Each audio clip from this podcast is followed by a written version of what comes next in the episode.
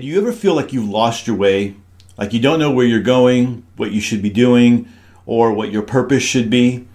It's a real feeling, but you don't have to stay there.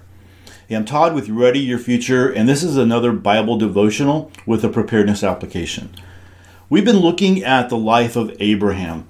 And last time we left Abraham, he was called by God to go down to the land of Canaan, and he was going to be given this land uh, to him, to his descendants. God was going to make him a, a great nation. Uh, there was going to, he was going to bless those who bless him and curse those who curse him. He was going to, uh, all these things, you know, great things were going to happen.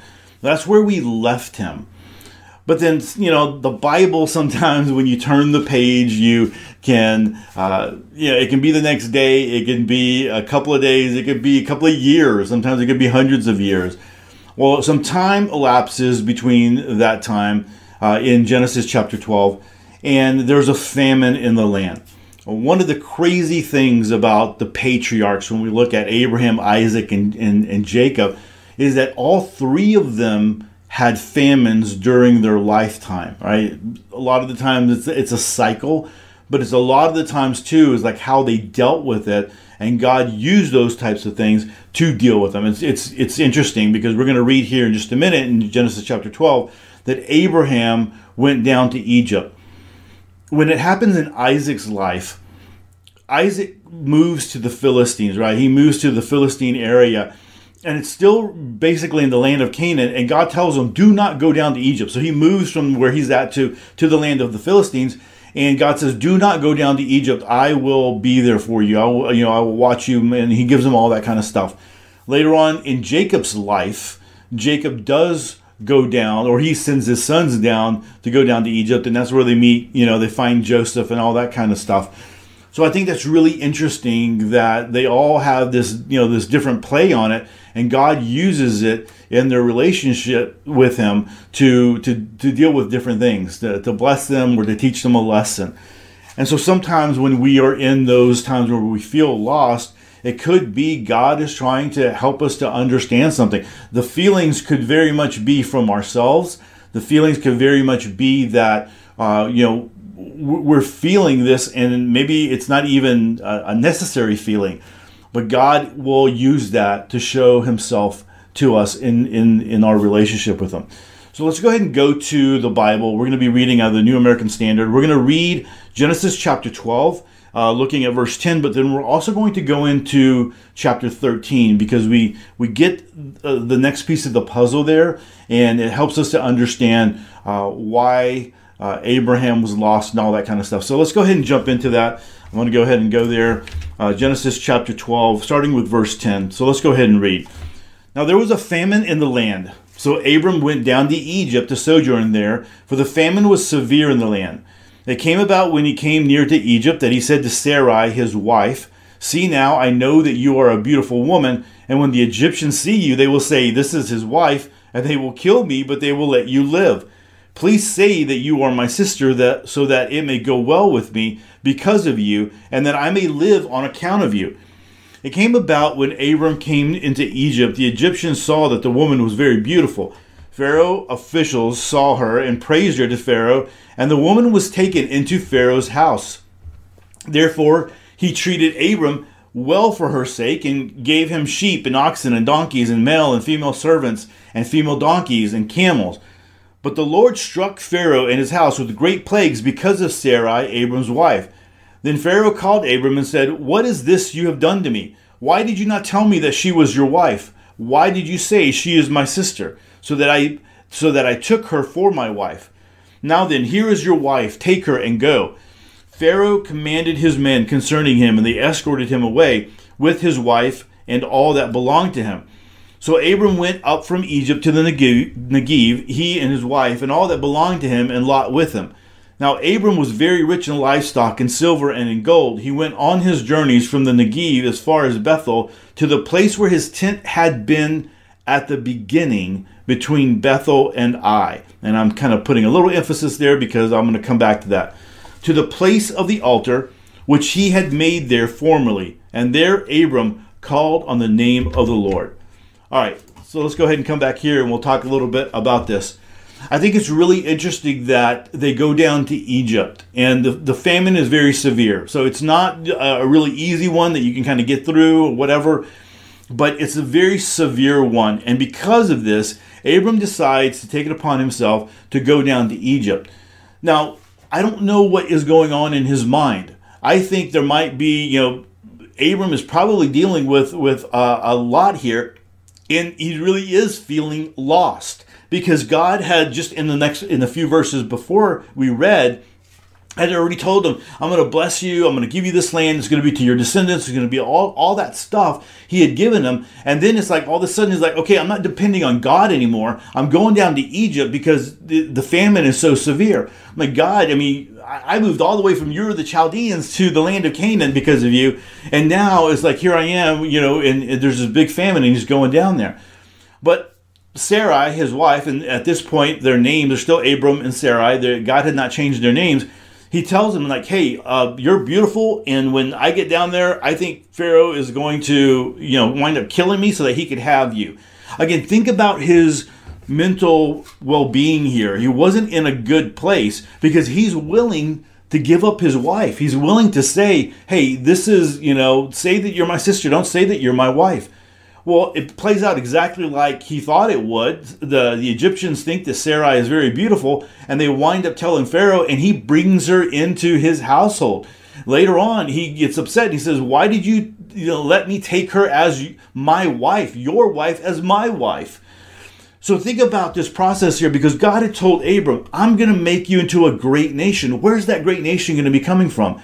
It's going to be coming from Moses, right? It's going to be, I mean, sorry, not Moses, Abram. It's going to be coming from him. It's going to be coming from Sarai, his wife.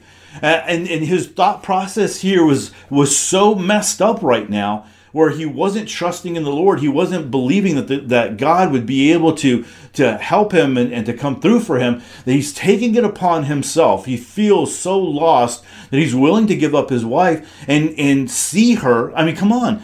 That they he sees her being taken into Pharaoh's household. And you know what's going to happen there. It's not going to be like, it's, it's not going to be like, hey, Pharaoh's just going to look at her like, hey, you're a beautiful woman. I'm just looking at you. He's taking her into his house as a wife for, you know, to have relations with her. So that goes against what God wanted. God was like, no, Abram, I'm going to give you, I mean, make you into a big nation. I'm going to I'm going to bless you through your wife and what you're doing here can set the whole course of what I'm wanting to do, can mess that completely up.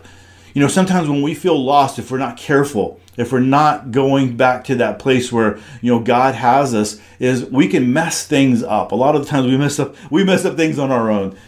Well, God reveals himself to Pharaoh in one way or the other. We don't know how that happens, but he realizes that Sarai is is Abram's wife, right? Is really his sister, but also a half sister, but a half wife or a full wife, right? And so um, he, he he gets upset with him. He calls him in and he gives him the riot act and then he escorts them out. Now think about this: is like, hey, get your stuff, pack your bags, take your people, get out of here, and they escort him out of Egypt. It's like you're not you're not going to be allowed in here anymore. Imagine the shame and what that is. Like other people saying, like, well, hey, what's going on with Abrams? Like he's being escorted out of Egypt. Like he can't even go on his own. He's like he's being escorted to get out of here, right? He's being forced out. So imagine his his that that thought process, and then that feeling lost and not knowing what he should be doing and where he should be going, and and his purpose and all those different kinds of things. To Abraham's credit, what he did was he goes he goes back to where he worshipped the Lord before. And I think that's very important. We saw that in verse 3 and then uh, verse 4. He goes to the place right, right where you know between Bethel and Ai, where he worshipped the Lord, where he built the altar before, and he calls on the name of the Lord. And I think that is the key. To his credit, he's like, I need to go back to the place where I knew I had purpose. I need to go back to the place where the, the, the last time that I knew that things were right and, and I felt like everything was right and he goes back to this altar that he is he has built to worship the Lord, where the Lord re- revealed Himself in that in that big powerful way there in the land of, land of Canaan. So for us as Christians, as, as Christian preppers, one of the things that we need to remember when we're feeling lost, you know, and that happens to the very best of us, when we're feeling lost or we don't have like we feel like we don't have purpose, uh, we feel like you know they're, they're, we don't know what we should be doing. We need to go back to that place. We have that that ability to go to the Lord and go to that place where we can worship Him and we can seek Him out. We don't need to go find an altar but we need to you know, we need to go to that prayer altar. We need to go to the, the to the Word, and we need to immerse ourselves back into the presence of God. I mean, the altar at Bethel and Ai, or in between Bethel and Ai, for Abram was that place where he could go and, and be back into the presence of God because that's where God met him for us we're able to get into the presence of god that god what, what you know I, I, realize that I, I i feel like i don't have purpose. I feel like i'm not i don't i'm not sure what i need to be doing but i know that you reveal that to me. I know that i can get that from you. And staying in that place until it becomes real right? Staying in that place of prayer and staying in that place of you know being in the word being with other christians you know when as god makes himself available to you and he reveals himself through the holy spirit. Now what is the preparedness application so again for christian preppers i think that is a real real thing that happens is that sometimes we lose our way and and we start trying to figure out like hey why did i get into preparedness? I know this happens to me quite often you know? It's like you know why am i still doing this? Why am i making videos? Why am i doing a podcast? Why am i writing articles? And you know sometimes because it's a lot you know when you when you're when you're doing that. But I go back to is like, hey, God, I feel like God had led me into preparedness. It was a very real uh, call into preparedness. And so I can always go back to that and I'm like, oh yeah, that that's it right there, you know? And so maybe I slow down or whatever it might be, but I know that there is a purpose behind what I'm doing. I'm not doing it to make money. I'm not doing it to, you know, to, to build fame or anything else like that. I know that, um, you know, the Lord has called me into this arena. And so that might be the thing for you is like, why are you, you might be disillusioned sometimes trying to figure out why am I still in preparedness? Why am I still doing this? Well, did the, did the Lord call you? And maybe the Lord did call you into preparedness and you just don't realize it. You didn't realize it at the time, but He was calling you in and saying, Hey, I know better than you. I know what the future is like. I know what's happening. I know what's coming. And so, you know, I'm putting this in your heart and in your mind that you need to be better prepared and and you're you're able to go from that. And so I think that is really important for a lot of believers uh, and those that are preppers. But then maybe you're not a, a Christian uh, and and you're not coming from that point of view. This is important for everybody that is in preparedness. Is that we go back to our plans. Why am I prepping? You know, because you can you when you first kick off in preparedness, you know, you got the EMPs, you got the you got the the bug out bags, you got the zombies. Oh my, you know, everything is so exciting, and you're researching, and you're doing things, and you're buying things, and you're and you're testing things out, and you're and you're learning, and you're doing all those kinds of things. But when you're in it for a little while, and I can, I mean, this is very very true. I know that I've talked to other preppers that have said the same thing is after a while it's kind of like all right you know i how much more can i get prepped? How much more can i read about an emp how much more can i you know read a, a prepper fiction book about you know a collapse some way you know? What's the other way that it can be written? All these different things and you, you start like okay what is what is the thing? And you you in your mind you start thinking well maybe i don't need to be in preparedness anymore where you go back to like okay hey why were you in preparedness because you know that there's craziness in this world and maybe it's not that you you need you get out of preparedness because it makes a lot of sense it's common sense but you're able to realize it's like okay now i'm in a, a different mode now I don't have to, uh, you know, stay in this high gear preparedness where I'm learning and, and all that kind of stuff. Like I'm doing it 24 seven, but I'm topping off my preps and I'm doing an inventory and I'm going a little bit deeper. Maybe I'm just not, you know, uh, have a little a, a blackout uh, checklist and, and a, a, blackout kit. Maybe I'm going a little bit deeper in, in how I can get into generators and, and things like that. But it goes back to your plans, right? So for the Christian prepper, where we have our the, the Bible and prayer and going into the presence of God, um, and Christian preppers, we have plans as well that you should have. Every prepper should have a plan. But for those who are not believers, you can always go back to your plan. Is the things that I'm doing, right? The things that I am doing for my preparedness, does it fit my plan? Because if you don't have a plan, then you're you're buying gear, you're throwing stuff in, you know, junk in, in, into a closet, and you're just accumulating stuff, and you don't know what, why, or what, where, and you don't even sometimes don't even know what uh, scenario you might be prepping for. So it's always important to go back to those plans, and those plans will help us to readjust and to remember why we're doing what we're doing and give us that purpose again. Uh, again, there might be times where uh, you can pull back a little bit. It's not as you're not spending so much time in it but let those plans dictate that to you. It's like, hey, okay, I'm not, I, I'm not pushing right now to get to three months. I've got my three months or I've got my six months. Right now, I'm just like, you know, starting to, you know, build upon that. You know, take it to the next level. But it's got to be based on your plans. All right.